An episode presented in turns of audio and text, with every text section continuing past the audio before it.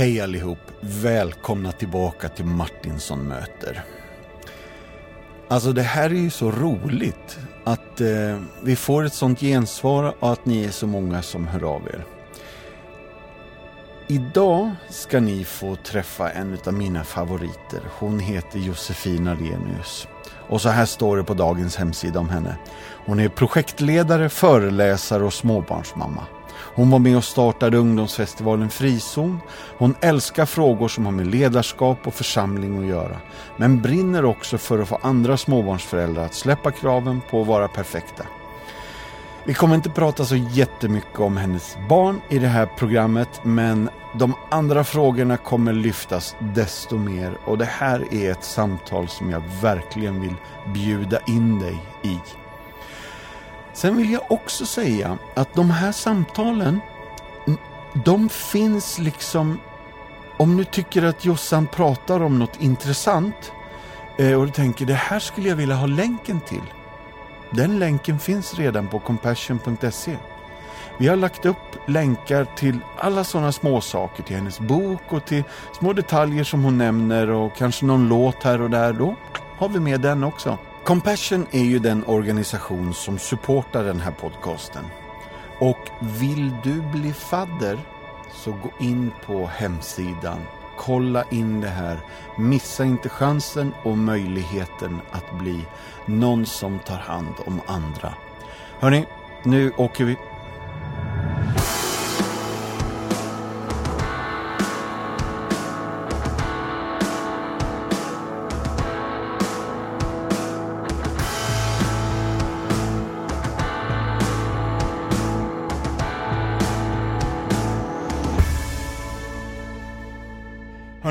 Välkomna hit allihopa och framförallt välkommen hit Josefina Renius. Tack snälla du. Gött att du är här. Mm -hmm. Du, jag rullar igång direkt med fem snabba. Okej. Okay. Mm. Vad hette din första bästa riktiga vän? Oh, vän, Alexander. Alexander, mm. minne? Eh, från honom? Ja. Eh, han var min första stora kärlek, min granne på gatan, min dagmammas pojke. Och alltihop Mm. där liksom. Fem saker som gör dig glad. Oh, eh, ensamhet, eh, Ja. eh, faktiskt, eh, gör Mm. mig väldigt glad. Eh, mina barn, eh, Monty Python. Eh, min man när han är rastlös. Och, Är det eh, roligt det? det, oh, det är otroligt roligt. Ja. Och, nej, men jag, med risk för att låta pretto, när jag ser unga människor komma i funktion. Det var jättefint. Det var högt och lågt. Ja, Ja. jättebra. Om du måste välja bok eller film? Film. Film. Om du måste välja skidsemester eller solsemester? Solsemester. Ja. Det vore underhållande. Ja. Vilken är den häftigaste platsen du har varit på? Oj, den var ingen snabb. Den häftigaste platsen jag har varit på. Um, oh, jag tyckte nog inte det då kanske, men den underjordiska kyrkan i Rumänien. Eh, När jag var Yeah. barn. Då var inte det så coolt. Och jag såg på min pappa hur han tänkte det här kommer du tycka är coolt sen. Eh, och det tycker jag ju idag att det var. Ehm, annars, Berlinmuren var väl coolt när man Mm. var där. Mm. Kanske? Nej. Coola. Jag har förmånen Ja, att men få se en del. Ja, du, du kan välja något annat ställen. ord än cool också. Ja, nej, men fa- fascinerande platser. Jag, jag, det, det lät ju konstigt att man har förmånen att få se en del, men det har alltid... Eh, jag min pappa har haft den typen av jobb så att vi reste en del när jag var barn och, och då till platser som man inte riktigt kunde ta sig till. Mm. Vilket jag tyckte var väldigt spännande. Till liksom, ja, men just vad kanske gäller mission och kyrka och sådär på platser som har känts väldigt roligt och Just spännande. Ehm, annars så tänker jag att, att ehm, ja, men vilken, det var en svår fråga, det var inte alls så snabb fråga. Häftigaste platsen? Nej, det får nog vara det. Jag har inget roligare Nej, häftigare. men det var väl jättegött. Ja, det, Underjordiska kyrkan i Rumänien Ja, jag och Berlinmuren. ja, den Ja. där kyrk, det har jag burit med mig rätt länge, den där mötet med den församlingen faktiskt. Fint. Mm. Fint. När man pratar om dig så är det några saker som alltid kommer upp. Det är mentorskap, det är ledarskap, självbild, kommunikation, konflikthantering och tonåringar. Det är okej. sånt som du ofta pratar Mm. om, stämmer det? Det stämmer väldigt bra. Stämmer bra. Mm. Men då är min fråga, hur är ditt förhållande till frukt? Det, det, det, det bra, du ledde vidare snyggt här. Det är uselt. Det är fullkomligt uselt. Detta har jag... Ja. Ja. Jag, skulle gärna, jag skulle kunna prata hela den här stunden vi har ihop om hur dåligt mitt förhållande till frukt är. Framförallt hur dåligt Kommer det sig? Min mamma undrar det ibland och hon sörjer på något vis och säger att vad har jag gjort fel? säger hon. Eh, och jag kan inte se att hon har gjort någonting fel. Jag, det är något kvalmigt, varmt och kladdigt över frukt som jag inte klarar av. Jag klarar inte av det. Har du prövat att lägga den i kylen? Ja, jag har prövat. Jag äter banan för att jag måste, känner jag ibland, av rent näringsintags... Eh, så. Men jag blir alltså, om, om du skulle sitta här och äta ett äpple, du kan lika gärna snyta dig och lägga pappret här framför oss. Alltså, jag, jag tycker det är så äckligt. Det är så kämpigt detta Ja. för dig alltså. Och jag vet att jag har fel, men, men det, eh, det var så bra när jag var gravid. För då fick jag ju då fick jag ju liksom ha konstiga cravings och konstiga grejer. Så då hade folk jätterespekt för det här. Ja, du är gravid, vi fattar. Ja, just det. Jag hade inget med det att göra, jag bara skyllde på det. Ja. Mm. Jättebra att kunna ha en riktig anledning då. Mm. Hur är ditt förhållande till kristen, vad ska vi säga, 80-90-tals poprock? Jag hade faktiskt, kunde ingenting om den. Eh, Jag är ett väldigt, väldigt stort fan av Ingmar Olsson som har varit min stora idol genom livet. Och det är ju inte 80 och 90-tal, det är ju 70-tal egentligen. Eh, Mm. Och så lyssnade jag på Charlotte Höglund och sådär också. Det är ju också, det är ju rätt i och för sig. Och sen började jag jobba på skivbolag. Mm. Eh, Jag började jobba på Naxos i slutet av 90-talet. Mm. Och då plötsligt förväntades jag ju kunna allt det här om alla de här stora artisterna. Eh, Men jag hade aldrig liksom mött på det, jag hade aldrig lyssnat på det. Jag hade varit på Gospel Globe, så då hade jag sett någonting lite så här i din Ådal. Eh, Och så plötsligt så mötte jag ju alla de här. De var i Sverige, Michael W Smith och de var här allihop. Och jag lyfte aldrig på ögonbrynen för jag tyckte inte att, liksom, jag hade ingen relation till det. Och så stod Ingmar Olsson på lagret en dag. Och då blev jag så, så starstruck så jag gick och gömde mig eh, mellan lagerhyllorna och vågade inte hälsa. Det här är jättegött Jossan. Eh, så var det. Men du, eh, så om Jojje eller jag, våran ljudtekniker, alltså om vi skulle namedroppa några Ingmar Olsson-låtar så är det fullt möjligt att du kan varenda text. Jag har Stämmer varit det? med, ja, det, ni kan testa mig. Det är så, vi vågar Eh, inte nej, testa dig. Jag har faktiskt varit med att- på ett quiz, ett Ingmar Olsson-quiz en hel kväll. Det var en trerättersmiddag med quiz. Eh, jag vann med 18 poäng över det andra laget, tror jag. Jättegött. Mm. Det är inte bara säger någonting om tävlingsmänniskan utan det säger någonting om Ingmar Olssons impact på ditt liv. Alltså. Ja. Det, den är stor faktiskt. Han vet om den också väldigt väl, tror jag, i det här laget. Ja, ja. Du, en lite, lite annan, annorlunda fråga. Mhm. När blev du berörd senast? När jag riktigt berörd senast blev jag av mig själv i bilen hit. Eh, Inte för att jag berörde mig själv så oerhört mycket utan för att jag insåg att min son har två dagar kvar på förskolan. Och det är vårt yngsta barn och vi ska lämna den här förskolan som vi tycker är helt fantastisk. Eh, Mm. Så när jag tänkte på det och så hade jag köpt en liten present till hans eh, kontaktpedagog här så började jag gråta i bilen. Så jag grät faktiskt i bilen hit. Så lätt är det. Vilken sång önskar du att du hade skrivit? Helvetet av silver. Ah, den kom fort. där. Ja. Vad kul! Vi Ja. ska ju även intervjua någon ifrån Silver här Ja. snart. Bra. Nej, men faktiskt, det är nog den första. Jag, jag fick du vet, så Spotify, vilken låt du har lyssnat mest på under året. Och mitt Spotify-konto är väldigt fullt av Samir och Viktor tyvärr, men det är jag helt oskyldig till det själv. Men, men förra året så kom det, när den här rapporten kom så stod det bara helvetet över hela skärmen. Just det. Oh, oj då. Eh, ja, men den tycker jag är fantastisk. Eh, om vi ska slänga in lite Ingmar också så önskar jag faktiskt att jag hade skrivit Hoppet som bär mig. Det är också Mm. en sån där. Mm. Ja, vad fint. Vilken bok önskar du att du hade skrivit? Oj. Ehm, jag är lite dålig på böcker egentligen, men, men om man fick önska helt fritt. Jag sitter tillsammans med en kille som heter Simon som sitter i det här huset för övrigt och funderar över att skriva barnböcker ibland. Mm. Och då återkommer jag ju konsekvent till, till Narnia. Eh, Och fröjden över att få läsa Narnia-serien med min sjuåriga dotter och eh, hitta Lucy, jag vet inte om du minns Lucy som är yngst i den här Mm. familjen. Och styrkan och nyfikenheten och eh, hängivenheten hos henne och liksom, tillsammans med min sjuåring hemma. Tänk att få ha skrivit Narnia-serien. Mm. Var inte det coolt? Jättefint. Och just Lucy har ju ett väldigt speciellt förhållande till Aslan. det är precis. ju jättehärligt. Ja, det förstår jag. Mot mitt hjärta. Ja, Det är en sån där återkommande. just det. Det kommer jag ihåg. Du, vilken film önskar du att du hade gjort då? En film jag önskar att jag hade gjort. Ja, men det är ju, jag faller ju lätt tillbaka i liksom The Quest for the Holy Grail eller något. Det vore otroligt roligt att få göra en riktig satirrulle. Ja, Eh, Det hade varit kul. Ehm, men annars, jag vet gjort? Jag skulle vara en usel filmregissör, men eh, men detta The Quest for the Holy Grail, det måste vara Monty Python Ja. 1983? ja, det är eller? nog ganska rätt där, ja. Ja. Det tror jag. Ja.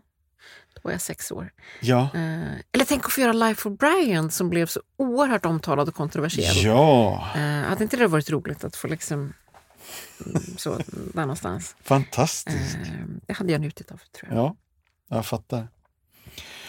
Du, hela världen är på ofrivillig och oönskad retreat just nu. Mm. Fastän tidningarna kallar det för karantän. Mm. Om du då fick säga någonting till denna eh, retreatande mänsklighet, vad skulle du säga till den? Zooma ut. Inte zooma ut på, på, på nätet, alltså att Nej. man, att man sitter i en Zoom-grupp. Just det, precis. Det tänkte jag inte ens på. Nej, men jag skulle, det har nog varit min sådär, om man ska tala om vad generellt vad Gud har lagt på mitt hjärta senaste året och som jag upptäckt träffat väldigt rätt i den här karantän retreatfasen också. Vi har en tendens som mänsklighet och inte minst som unga, tror jag, just nu att vi inte ser längre än vad näsan räcker hela tiden. Det som händer mig precis just nu är, kommer att definiera mig eller kommer att omdana mig eller kommer vad det nu är. Och jag skulle önska oss alla att våga zooma ut. Eh, se allting ur ett femårsperspektiv eller ett- evighetsperspektiv om du vill. Vad händer om du inte tänker att det här är avgörande för allting just precis nu? Utan eh, du faktiskt vågar eh, lyfta blicken lite grann och tänka att det finns något större här. Det skulle vara min uppmaning. Åh, vad gött! Den tar vi till oss. Sportar du aldrig? Aldrig. Jag hinner inte ställa frågorna Nej, men ens. den, den, den är så given ens för den liksom, nej. Detta är så helt sant alltså. Ja. Mm. Jag, jag mötte Pelé en gång. Eh, vi, vi träffades backstage på en musikhistoria. och jag förstod inte att jag gjorde det, så vi stod och samtalade ganska länge innan jag upptäckte att det stod en, andra människor och grät runt omkring mig och hade svårt att liksom, få tillbaka fattningen. Och sådär. Och jag fick fråga efteråt, så här, "Vad- vad- vem var det här? Så, jag är oerhört mycket analfabet när det kommer till sport. Underbart. Så. Jag har en liknande story när jag träffade Kaká, men det är ingen som tror mig. Jag förstår känslan. Ja. Ja, men du. Eh, ett musikevent alltså, och där stod Pelé, Ja, hans fru var tydligen någon slags latinosångerska. Så det var hans fru som var där. Liksom. Det var hon som var kvällen. Nej, men då tror inte jag att du pratar om Pelé. va? Jo, jag, det här har jag ändå dubbelkollat. Underbart! Vem tror du att jag pratar om då? Ja, jag tror att du pratar om Kaká. Nej. Nej, nej, nej. Nej. jag kollar jag bildbevis Ja, här ja, ja, Jag får lägga upp den här bilden. Eh, nej då, det var Pelé. Ja. Eh, men det här behöver vi kolla upp. Ja. ja, mycket spännande. Du, teatergänget som tonåring, Ja. vad var det? Oh, eh, världens bästa skola skulle jag säga att det var. Um, det här, och, och, vad, vad roligt att du har listat ut den, höll jag på att säga. Eh, vi, jag spelade jättemycket amatörteater. Mm. Eh, Från det att jag var tio hittade jag det. Jag hittade inte riktigt in i kyrkan när jag var barn. Och så hittade jag teatern och det var superspännande. Eh, och så var vi ett litet gäng på fem personer som var helt olika, alla fem, i alla avsikter. Och vi hade så roligt ihop så många år. Eh, hängde hemma i mitt vardagsrum framför allt. Bodde där, sov där på madrasser ofta på nätterna. Eh, och hade så roligt ihop. Eh, en var, eh, en var sosse, superengagerad i Socialdemokraterna. En var, var moderat och ville bli chef. Det var hans högsta mål med livet, att han skulle bli chef. En var homosexuell eh, och blev dragshowartist. En var eh, vegan och blev tillsammans med en tysk vegan på ett polskt miljöläger någonstans. Och hon använde inte vattnet i handfatet. Eh, ja, hon använde det till att spola toaletten med. Och så, där. Ja. och så var det jag som var frikyrklig och försökte slänga Bibeln i huvudet på de andra. Eh, Skön kombo. ja, så god kombo. Eh, ingen av oss kunde ha fördomar om någon annan. Eh, vi var väldigt svenska alla fem. Det var väl det möjligtvis. Ja, gött. Du, hur många hyr in en producent till sitt eget bröllop? Eh, jag vet inte, men, men eh, jag gjorde det. Det är sant det Ja. också. Alltså. Vi betalade honom inte så mycket faktiskt. Nej. Eh, Det gjorde vi inte, men han var producent. Det var han. Men Sarah Kelly Ja, ansvarade för utgångsmarschen. eh, ja precis. Det gjorde hon. Eller om det var första låten. Hon, hon var en god vän till mig. Hon råkade vara i Sverige. Det bara sammanföll sig så fantastiskt. Så hon eh, var med på ett hörn. Det var roligt. Vad gött. Mm. Om jag säger tre ord nu då så ska Mm. du berätta hur de orden hör ihop. Okej. Är du beredd? Ja. Rädd, räddare, björn. Var har hittat allt det här? Rädd räddare björn är den bästa leken vi hade när jag var barn. Eh, eller ja, det var inte, det var en ganska hemsk lek för mig egentligen. Jag har två äldre bröder och ibland sa mina föräldrar att de var tvungna att leka med mig.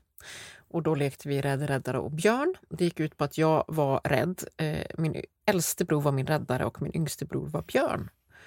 Och eh, efter att jag hade stått och skrikit jag behöver för räddning så eh, kom ju ena bron då och räddade mig från den andra bron och sen så lekte de i tio minuter att de slogs och jag fick gå därifrån och titta på.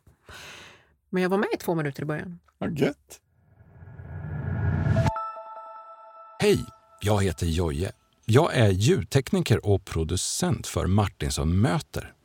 Jag skulle bara säga att nu ska vi ta en paus i samtalet med Josefin och så ska Mattias ringa upp en person. Hon heter Maria Gustin Bergström. Hon är ambassadör för Compassion och även fadder. Och det ska hon berätta lite mer om alldeles strax.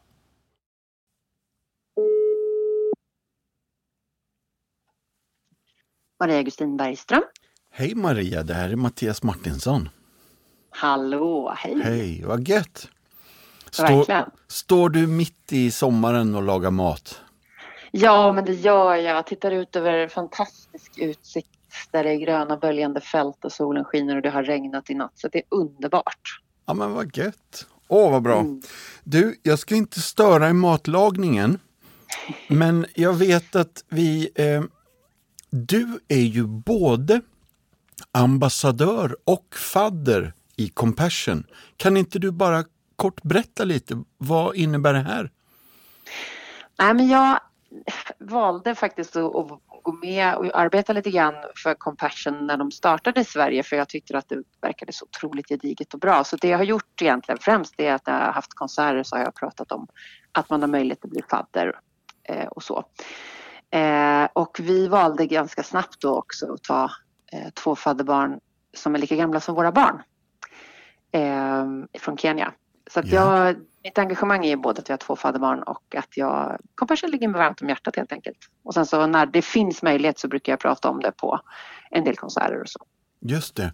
Och eh, när du tänkte två fadderbarn som är ungefär lika gamla som våra egna barn, vad, vad var tanken där? Ja, men på något sätt både att vi de, de får ju möjlighet att skriva till de här barnen då. Eh, både de skriver till oss och, och eh, våra barn, nu när de är så stora så de kan skriva själva, så tycker de det är jättefint då att kunna skriva liksom till sin jämnåriga eh, tjej, liksom kompis i Kenya. Så det är faktiskt väldigt häftigt. Så vi har pratat ganska mycket om det, just att det är olika hur vi har det och man får en naturlig liksom, koppling. Vi ber för dem varje kväll och så. Och det är fantastiskt att få brev från de här tjejerna där de i sin tur skriver att de ber för, för oss. Så att, eh, jag tycker att det är ett, ett fantastiskt sätt att kunna också föra in eh, tankar på att alla inte har det så bra i våra barns liv. Just det. Du Maria, det här var så jättegott att få höra om. Och vad glad jag är både att ni är faddrar och att du är ambassadör. Mm. Det är Ja. fantastiskt. Ja. Om någon skulle vilja bli fadder, är det att rekommendera tycker du? Ja, men absolut. Alltså, jag har ju varit i Kenya på plats och sett hur de arbetar eh, och fått liksom det väldigt väl genomgånget och det är en otroligt stabil fadderbarnsorganisation som har funnits väldigt länge och den är Ja, men det, det, det är så välorganiserat. När vi var i Kenya på flera platser så frågade jag så här, ja, men hur, eh, är det så här bra eller visar ni bara upp vissa? Liksom, nej, men de varvar och visar upp liksom, alla center på det här sättet. Så det var otroligt eh, bra. Så jag skulle säga att pengarna hamnar rätt och de gör verkligen skillnad och de går alltid och hjälper de som har det absolut värst. Mm. Så jag skulle verkligen rekommendera att bli fadder Compassion. Du, tack snälla för att vi fick ta din tid lite grann. Lycka till med lunchen. Tack, Hälsa din fina familj så får vi höras igen här Maria. Det gör vi. Ha det jättebra själv. Ja, tack. Hej då! Hej då. Hej. Eh, stämmer det att du hade en egen tidning i källaren som tonåring? Ja, det gör det. Det är så? Den hette Se på korset. Se på korset. Eh, och den hade utgivningar Ja, månatliga eh, eller ja, veckovis? Det var nog som med mycket annat i mitt liv att den fanns en otroligt eh, bra plan. Eh, jättemycket idéer, jättemycket nedskrivet. Liksom, det här ska vi göra, så här ser planen ut. Eh, jag drog in jättemycket folk i det där eh, och sen kom den ut två eller tre nummer och sen tröttnade jag, tror jag. Ja, Story of my life. är det så? Ja, så är det. Ehm, jag behöver ju omge mig med människor som är duktiga på att dra saker i mål. För jag är ju inte det. Alltså. Men det jag har hört att du gjorde när du var 19-20 och gjorde en musikal med hela kyrkan, Mm. omgav dig med folk som kunde... Och det här är också sant? Ja, det här är också sant. Vi skrev faktiskt musiken i samma lokal som vi sitter i just nu. Eh, den är skriven här, i den här lilla poddstudion. Eh, vi gjorde en musikal om att... Nu ska vi se. I don't wanna go in circles. En musikal om att komma vidare i sin tro, gjorde vi.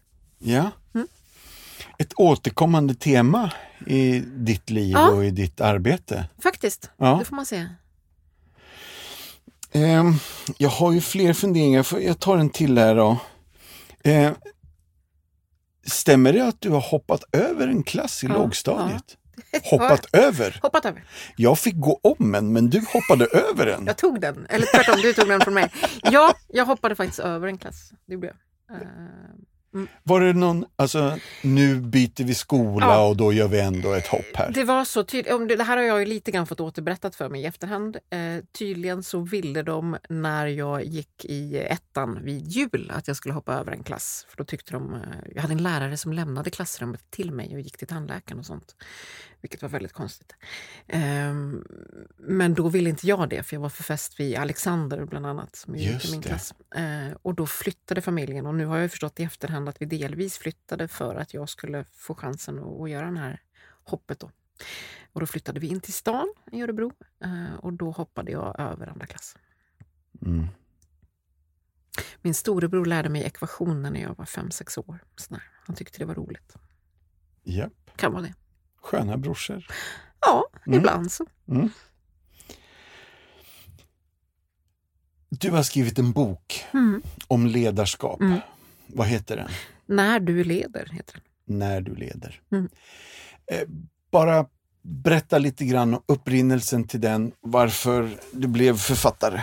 Ja, precis. Man är inte författare förrän efter tre böcker har jag fått höra. Aha. Ehm, nej men det var nog så här faktiskt att, att en god eh, vän till mig började uppmuntra mig att skriva. eh, för att hon började jobba på ett förlag och jag hade varit i kontakt med det förlaget flera omgångar men inte riktigt hittat vad jag skulle skriva om. Eh, och så började hon jobba där och så sa nu är det dags Josefin, nu får du ta tag i det här. Och då hade jag börjat föreläsa nästan på heltid eh, och insåg ju när man föreläser att man behöver... Folk säger, har du inte skrivit ner det här någonstans eller har du en pdf eller kan du skicka det här? Och då tänkte jag att det börjar bli lämpligt att ha någonting och, och, och skicka i händerna på folk. Och så började jag se de där ganska unga ledarna framför mig som alltid har varit min passion, som jag drivs av sen jag själv var i den åldern, att på något vis få möta. Och så tänkte jag att jag kanske har någonting här till dem. De här som är ganska så juniora i sitt ledarskap men som vill någonstans och vill tänka igenom var de ska med det. Och för där upplevde jag att det fanns en, en liten brist, inte minst i kyrkan faktiskt. Vi sätter gärna Magnus Malm i handen på folk och det är jättebra, det ska vi göra. Men som liksom ett A i ledarskap är den inte jätteenkel. Liksom. Vad gör jag när någon är arg på någon annan? Så det här är en ledarskap för, ledarskapsbok för dummies. Liksom. Vad gör jag nu då? Mm. Hur börjar jag? Så. Och det här reser du runt lite med? Ja, jag, jag glömmer ärligt talat bort att ta med varenda boken, vilket min man är på mig för ibland. Mm. Uh, men det absolut, det gör jag ju. Jag driver ett bolag tillsammans med två vänner och uh, vi jobbar framför allt idag med generationskrockar i, i organisationer. Uh, mm. Men vi har också med oss de här delarna och mycket i församlingsmöten har vi med oss de här delarna. Mm. Så absolut, det gör vi. Och det här företaget We Are Mountains, mm. Eh, vad var kommer namnet ifrån? Ja, precis. We are mountain. Eh, det, Edvard Wiberg som, jag, som också faktiskt satte titeln på min bok, han, han får göra allting som har någon slags vikt här tydligen. Eh, han sa, det, var, det är han och jag och en man som heter Fredrik Venell som driver det här bolaget ihop och vi skulle sätta ett namn och då sa Edde att jag har haft ett namn sedan många år tillbaka som jag vill att vi använder. Och så sa han We are mountain jag och Fredrik skrattade och sa aldrig i livet, vi kan inte ha något på engelska, vi är helt fel generation, det här går inte. Eh, och, och Edde trugade och trugade och till slut tittade vi på det i skrift och då insåg vi att, att We, eh, W-E, är början på Venells efternamn. R, A-R-E är början på mitt efternamn och Mountain är ju Viberg som Edde heter. Och då, jag vet inte om Edde fick det till att det var ett tilltal eller något annat men det blev just så i alla fall. Eh, så så blev det. Vad gött! Berätta lite mer om, om företaget, för ni, ni jobbar inte bara inom kyrkan. Vi jobbar nästan inte alls inom kyrkan idag skulle jag säga. Eh, vi gör det helst. Vi tycker fortfarande att det är roligast. Och det här är ju, för mig är det en del av drömmen. Antingen har jag jobbat i kyrkan och då har jag bara gjort det, eller så har jag jobbat i näringslivet och inte riktigt fått förståelse för min passion för att göra ideella jobb eller eh, sådär. Och här kan vi plötsligt göra både och. Eh, så vi gör en hel del. En vanlig månad så möter vi kanske kyrksammanhanget tre, fyra, fem gånger på olika sätt. Men de flesta jobben gör vi ute i näringslivet eller i kommuner och regioner. Mm. Um, och det vi framför allt gör är att vi talar generations och kulturkrockar. Hur, hur, um, hur möter vi unga människor på, på arbetsplatsen idag? Den yngre generationen är idag den största generationen på arbetsplatsen. Och hur möter vi kulturer, inte minst efter vår så kallade flyktingkris 2015? Alltså hur, hur integrerar vi? Uh, hur uh, möts vi tillsammans? Mm. Så de frågorna jobbar vi mest med. Just det. Um, unga ledare inom kyrkan. Uh, jag upp upplever det som att du har ett tilltal till dem. Eh, om du skulle få några minuter och bara liksom bouncea ner, vad, vad är kärnan av, av det? vad roligt. Ett, för det första, vad roligt att du upplever det så. Det är mm. ju eh, både ärofyllt och um, en, en, någon slags tyngd på axlarna eh, eller så att hantera. um, Om jag så här helt oförberett skulle säga det. Jag skulle nog säga att jag igen ligger i den här kontexten av att våga zooma ut. Eh, jag upplever, nu har jag i 25 år snart varit en del av, av ungdomsrörelsen i, i kyrkan i Sverige på olika sätt. Jag har varit med och startade Frizonfestivalen och har lett den genom omgångar. Jag har varit mentor för ganska mycket unga ledare. Jag har gått tillbaka in i den festivalvärlden ett par gånger och sådär. Och det jag kan se oss göra, och det är ju bara naturligt för så är det som människor, är att vi vi, vi går från dike till dike lite grann. Eh, vi, vi, landar ner i ena diket och så springer vi över vägen till andra sidan. Men det är ganska sällan vi är på vägen. Och du pratade för en stund sedan här om 90-talsmusiken och kyrkan och sådär. För oss som är lite äldre så lever vi ju kvar i någon slags bild av storhetstiden från 90-talet när vi fyllde Globen eller vad vi nu gjorde. Och ibland upplever jag att unga ledare idag hör om den där tiden och tror att de förväntas återuppleva den eller återuppliva den kanske snarare. Eh, vi lever i skuggan av någon slags storhetstid. Och där skulle jag ju vilja uppmuntra oss att släppa den bilden. Vi måste leva här och nu. Eh, det ser inte ut som det har gjort. Eh, det finns, ingen, det finns inget gott i, tänker jag, att tänka att vi ska, vi ska tillbaka till något vi har varit. Vi måste fram till något vi ska bli. Eh, men jag kan också se en risk med att vi, vi idag utsätter unga människor för samma saker som min generation, jag är 43 år idag, eh, som min generation blev lite utsatt för, eller kanske de som är lite äldre, att vi delar in andligt och världsligt igen på sätt som jag tycker kan bli svåra. Och jag skulle vilja uppmuntra unga ledare att hitta språk och ord för sin tro som inte exkluderar människor men som samtidigt talar sant om vad, vad tron betyder för en. Eh, kan vi tala tro på sätt som blir frihet för människor? Eh, kan vi visa på Jesus på sätt som blir frihet för människor? Eh, kan vi tala som Jesus, om Jesus som centrum i våra liv?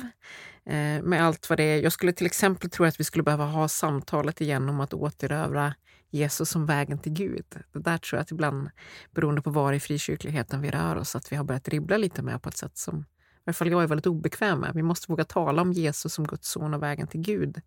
Och för några av de som lyssnar på det här nu är det fullkomligt grundläggande.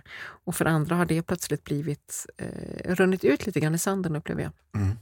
Men, men också att säga vi kan inte skapa en plats i kyrkan som är helt världsfrånvänd från resten. Eh, ibland upplever jag att vi nu håller på att skapa lovsångsevent och, och sammanhang där vi vi går så all in i andra språk och andra sätt att röra oss och andra sätt att vara så att det blir ett, ett utanför och ett innanför, ett, ett kyrkliv och ett annat liv. Eh, där, där det blir främmande att röra sig däremellan. Hur kan vi tala tro så att det blir verktyg i en vardag? Eh, och jag möter igen, för 15-20 år sedan mötte jag ofta unga ledare som upplevde att de skulle gå och leva upp till någonting för det här tror alla att jag är. Det här impostersyndromet, när kommer de på mig? Jag är inte så här helig och god som, som folk tror. Och sen har vi haft några år där vi lite grann har känt att det går att leva ett liv som är helt och som är överlåtet till Kristus och folk kan se in i mitt liv och jag måste inte vara holier than thy eh, någon gång i det här utan jag kan leva ett ganska ärligt och äkta liv i det. Och nu börjar jag se en liten återgång igen till någon slags här är det heliga och här är det vardagliga. Jag vet att jag inte Man alls... separerar Precis. liksom. Jag vet jag inte alls gör mig förstådd här men jag, jag, jag tror igen att vi börjar tala i så stora uttryck om det heliga så att det blir svårt att leva upp till för oss. Både för oss som ledare men också för de tonåringar vi vill möta.